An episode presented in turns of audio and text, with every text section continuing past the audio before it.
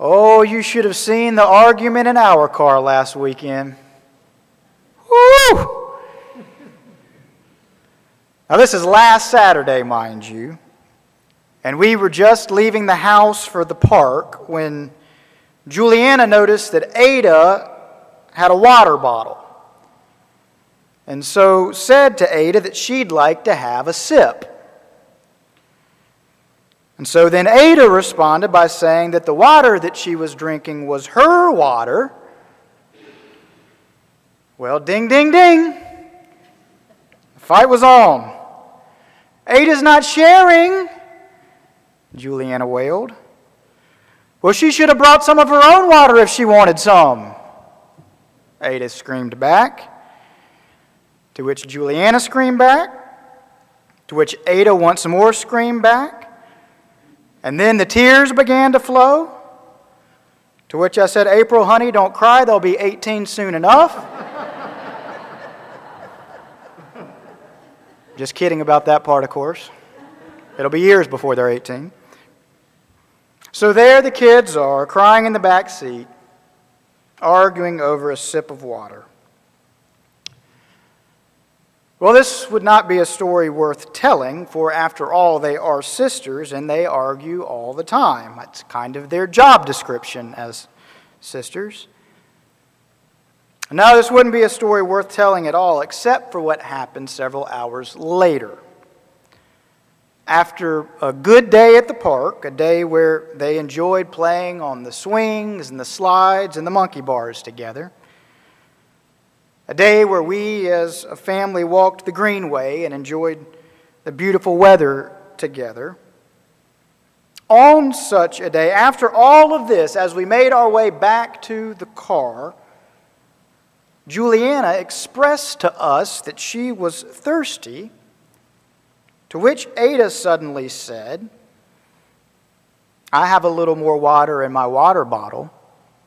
She can have some of that if she wants. And here's the point of the story the beam on Juliana's face when she heard these words, the radiant glow that immediately overcame her. Well, hearing Ada say this caused Juliana's whole being to open up. Thank you, Ada, she exclaimed.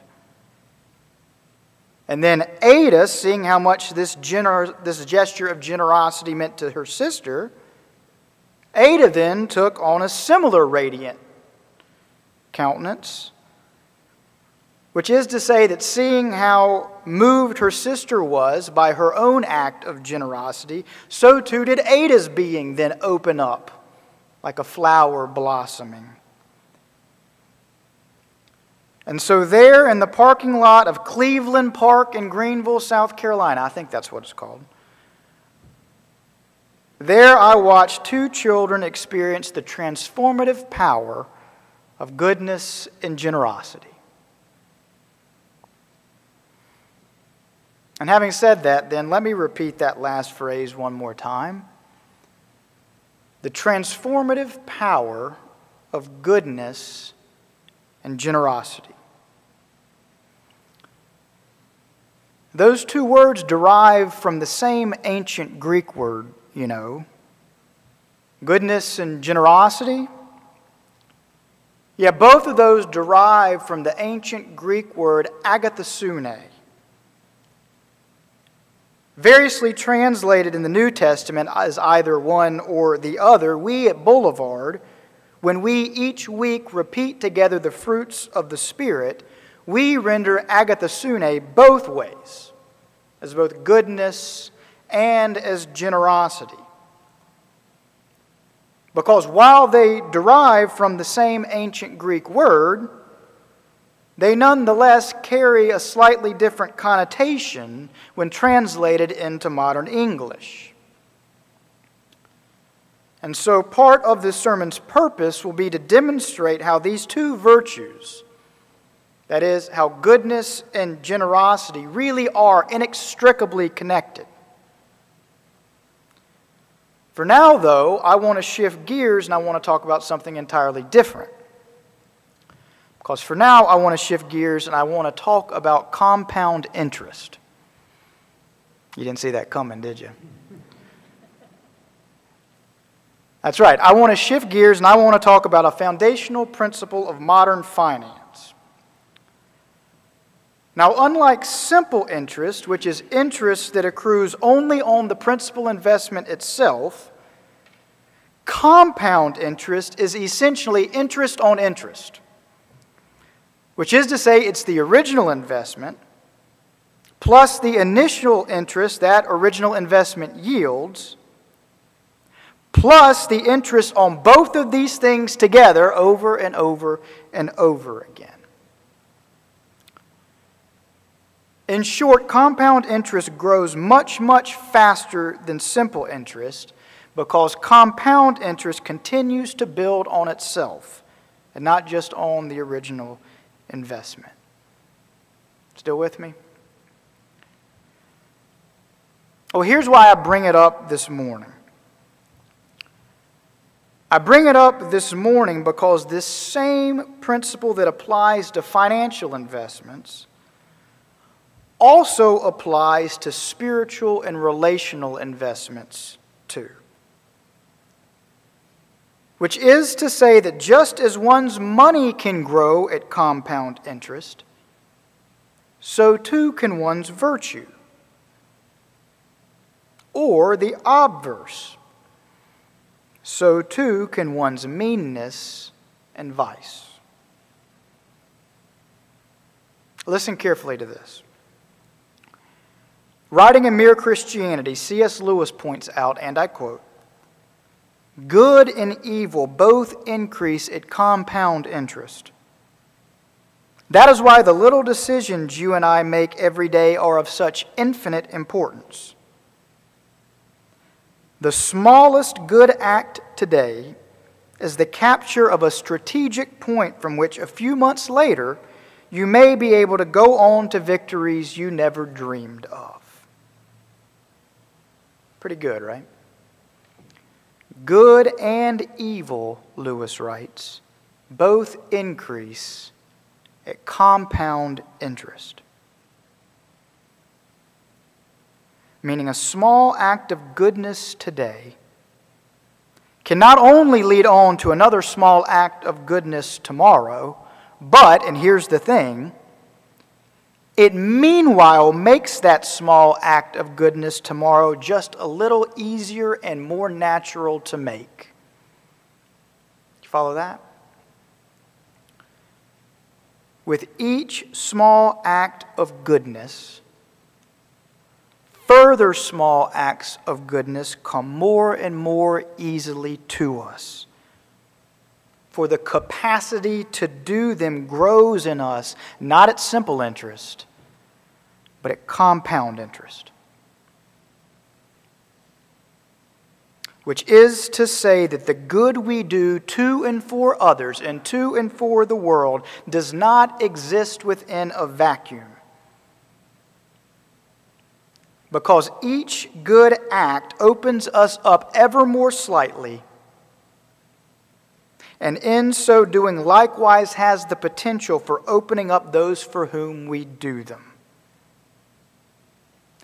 But, and here I draw our attention to the very important corollary, but, so too do our little acts of meanness and stinginess also increase at compound interest. Which is to say that every time we treat someone or respond to someone with just a little bit of meanness or harshness or coldness or stinginess,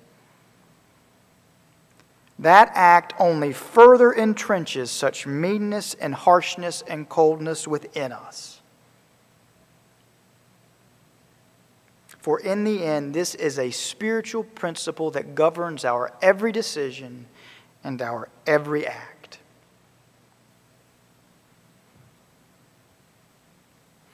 Which leads me back now to Ada and Juliana and to their fight over Ada's water. For you see, moments ago, I only told you the story's happy ending. I didn't tell you about how much rougher and more awful things got between the start of the fight and the finish of it. But oh, I can assure you that it got worse. For after Ada refused to share her water with Juliana, and after Juliana then moved the litigation up from district court immediately to the highest court in the land, to mommy and daddy, and after they had pleaded their respective cases by pointing out every single trespass either of them had ever made against the other, after all of that, I can assure you that the climate between the two only had grown colder.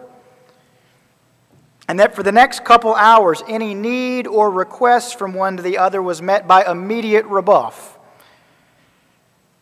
And thus, from the simple act of having refused her sister a drink of water, Ada had caused unnecessary harshness to begin growing between them. And moreover, that harshness began growing not at simple interest, but at compound interest. You're still with me? Okay, good.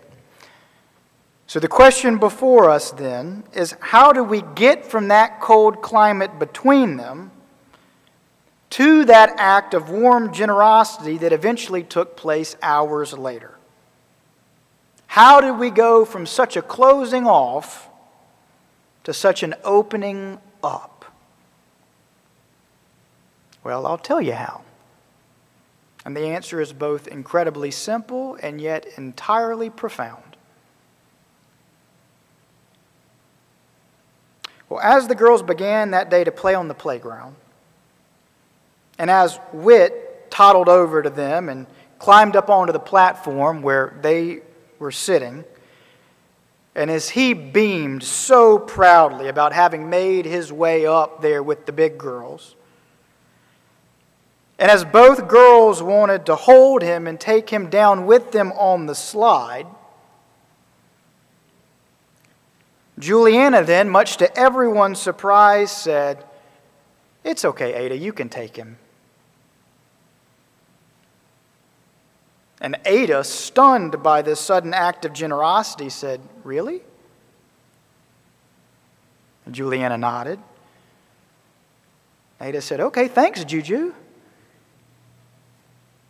And so Ada then wrapped her little brother into her lap, and together they sailed down the slide. And as she popped up, Ada then said, Here, Juju, why don't you take him down next time? And so Ada helped Whit back up the platform, not without a little resistance on his part. and then she passed Whit over to Juliana. And then Juliana took her own turn, sliding down with her little brother in her arms. And suddenly, just like that, the freeze began to lift. Well, don't get me wrong, it wasn't over. Because after all, the compound interest of all those little acts of meanness and stinginess had been growing for hours. So they were working at a real deficit right now. But nonetheless, here suddenly was a little act of generosity. Here suddenly was a little mustard seed of goodness. Here suddenly was a little investment of agathosune. And there slowly that investment began to grow. So much so that by the time we reached the car, all of us hot and tired due to the length of the walk, so much so that come that time, when Juliana announced to all of us that she was thirsty, that little investment grew so much that by that time, Ada then responded by saying, I have a little more water in my water bottle. She can have some of that if she wants. And there with that, the math changed. For the deficit had now shifted to a surplus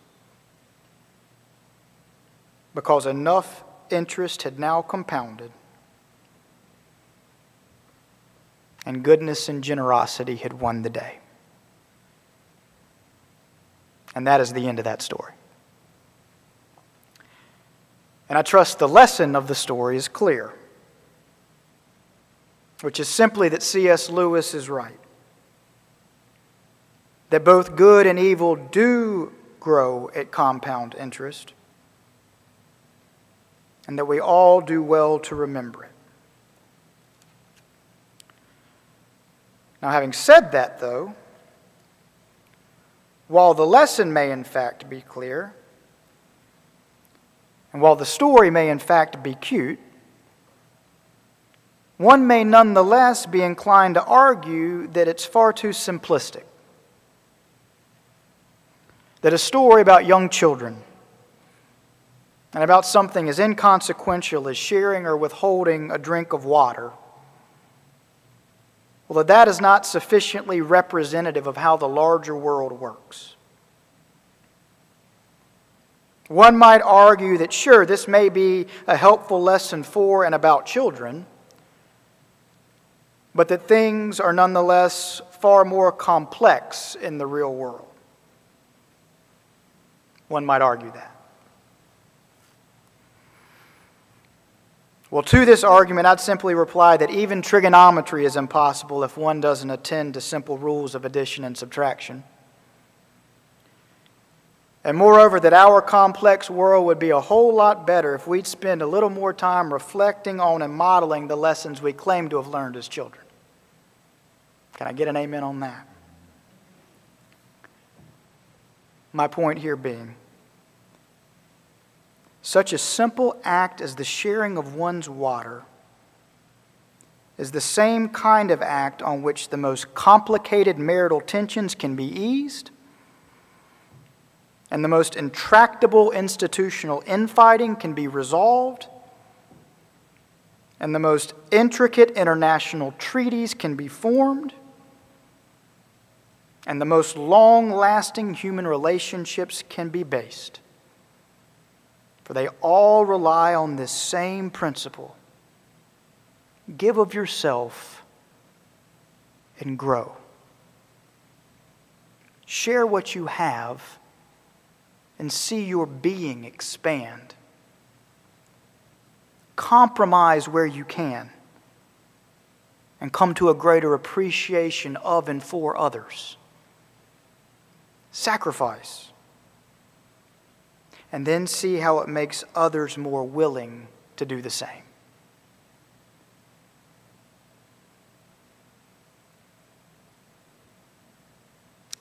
In the ancient Hebrew book of wisdom, the book of Proverbs, chapter 11 teaches, and I quote Some give freely, yet grow all the richer,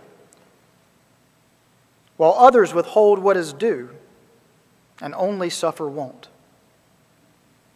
A generous person will be enriched, and one who gives water will get water. You see?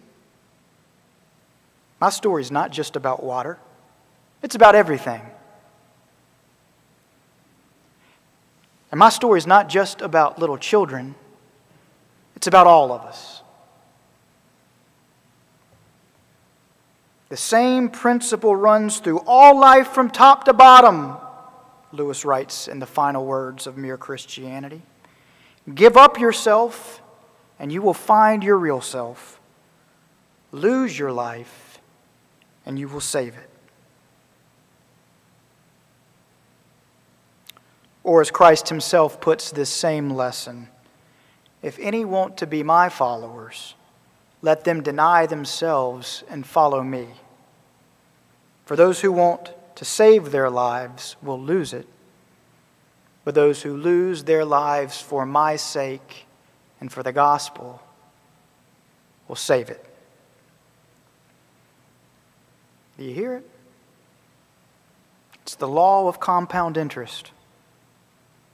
Invest ourselves in the likeness of Christ and watch our Christ likeness grow on account of it. Invest our words, our deeds, our lives, ourselves. Invest our time, our talents, our treasure. Invest For the one who gives of his life will save it, and the one who shares of her water will get water.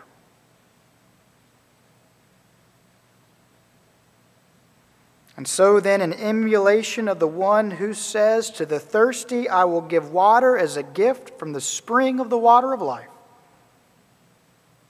An emulation of him.